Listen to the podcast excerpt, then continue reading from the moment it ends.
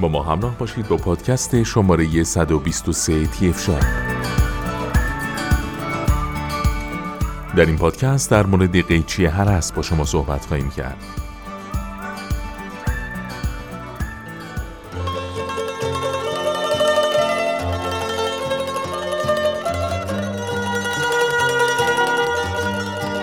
ابزارهای مختلف باغبانی زیادی برای پیرایش، برش و شکل دادن به درخچه ها و گیاهان در فضای باز استفاده میشه. یکی از مهمترین اونها قیچی هرس است. قیچی هرس اساساً قیچی های سنگینی هستند که می‌تونن شاخه های یک اینچی رو برش بدن. برخلاف لوپرها اونها به اندازه کافی کوچکن که در کف دست شما قرار می‌گیرن و کمربندتون رو آویزون می‌کنن تا بتونید به محض مشاهده شاخه یا ساقه فراری اونها رو بگیرید و ببرید. هرس اغلب یکی از دلهوله آورترین کارهای باغ. اگه خیلی قطع کنیم چی؟ کدوم قسمت ها رو باید ببریم؟ اگر خراب کنی کنیم چی؟ همه نگرانی های رایج در مورد هرس هستند. با این حال هرس برای رشد و گلدهی سالم گیاه ضروریه. با گذشت زمان شما مطمئنا به هرس گیاهان نیاز خواهید داشت. هرس یکی از بخشای کلیدی ایجاد و نگهداری یک باغ زیباه. با این حال بسیاری از باغبانان به دلیل عدم اعتماد به نفس یا درک درستی از هرس از هرس اجتناب می کنند. این پادکست قصد داره توضیح بده که چرا باید در باغ هرس کنید و بعدش چگونه می‌تونید گیاهان رو به طور کامل هرس کنید.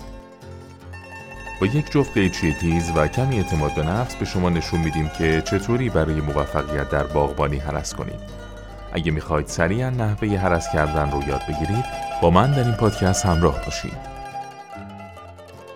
راهنمایی برای حرس کردن چرا گیاهان رو باید حرس کنیم؟ ما گیاهان رو حرس می‌کنیم تا شکل اونها رو کنترل کنیم و همچنین رشد تازه در گیاهان رو تشویق کنیم. حرس در واقع رشد بیشتر گیاهان رو تحریک می‌کنه. از حرس می‌تونیم برای رشد جدید گیاهان، درختان یا درخچه ها که می‌تونیم اونها رو به دلخواه خودتون شکل بدید استفاده کنید. گیاهان وقتی جوان هستند در طول زمان تا اندازه از پیش تعیین شده خودشون بلندتر و پهنتر میشن. تمام تلاش خودشون رو برای رشد به کار می‌گیرن تا شانس بقا و بعدش تولید مصر رو به حد اکثر برسونن. اونها به وفور گل میدن و رشد جدیدی رو به همه جا میفرستن. این زمانیه که هرس برای کمک به کنترل و شکل دادن به اون وارد میشه.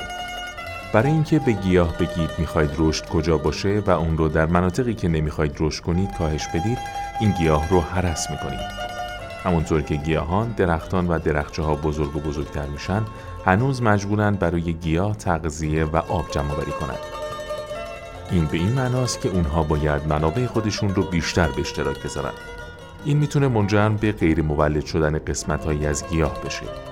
هرس می‌تونه به جوانسازی گیاه کمک کنه و رشد کم بازه مسن رو حذف کنه.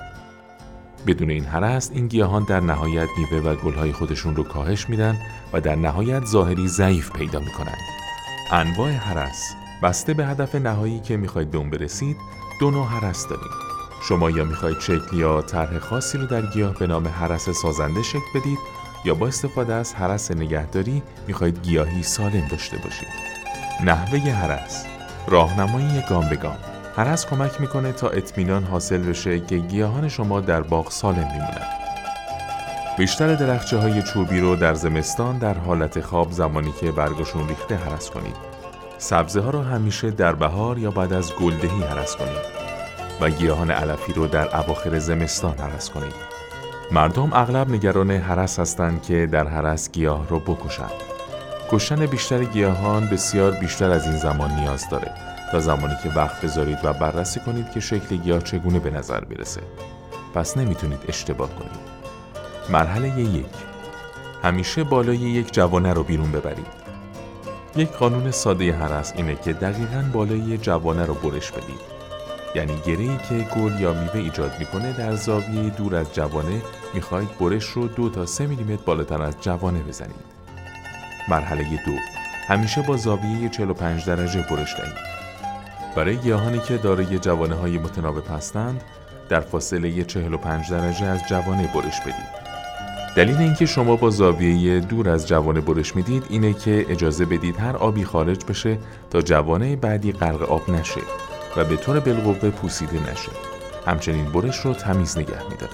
مرحله 3 برای جوانه های مخالف به صورت افقی برش بدید. برای گیاهانی که جوانه های مخالف دارن یعنی غیر متناوب هستند برشهایی رو به صورت افقی بین جوانه ها دو تا سه میلیمتر بالاتر از اونها هرس کنید. مرحله چهار ساقه های متقاطع آسیب دیده یا بیمار را بردارید. اولین گام در هنگام هرس حذف هر گونه ساقه یا شاخه های آسیب دیده، مرده یا بیمار. این اولین قسمت هایی که باید هرس کرد که گاهی اوقات کافیه. در زیر می‌تونید ساقه های متقاطع و مالشی رو مشاهده کنید. بنابراین باید به ساقه های یا شاخه های سالم بعدی بریده شده توجه کنید. مرحله 5 برای درخچه های مسنتر می‌تونید اینها رو جوان کنید. برای کمک به جوانسازی درخچه های خسته قدیمی ساقه ها رو با استفاده از یه ارده چوب یا یک جفت قیچی سنگین به سختی حرس کنید. این کار در فصل خواب که معمولا زمستان انجام میشه. همچنین می‌تونید درخچه ها رو که به دلیل پوست رنگیشون رشد می‌کنن از شاخه ببرید. مرحله 6 برای گیاهان چند ساله علفی در زمستان تا سه اینچ از زمین هرس کنید.